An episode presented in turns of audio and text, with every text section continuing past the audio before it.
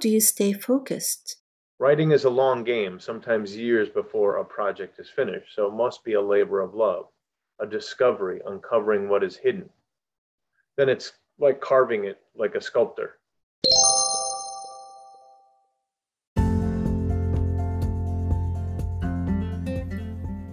كيف تحافظ على التركيز يقول الكتابه لعبه طويله أحيانا قبل سنوات من انتهاء المشروع.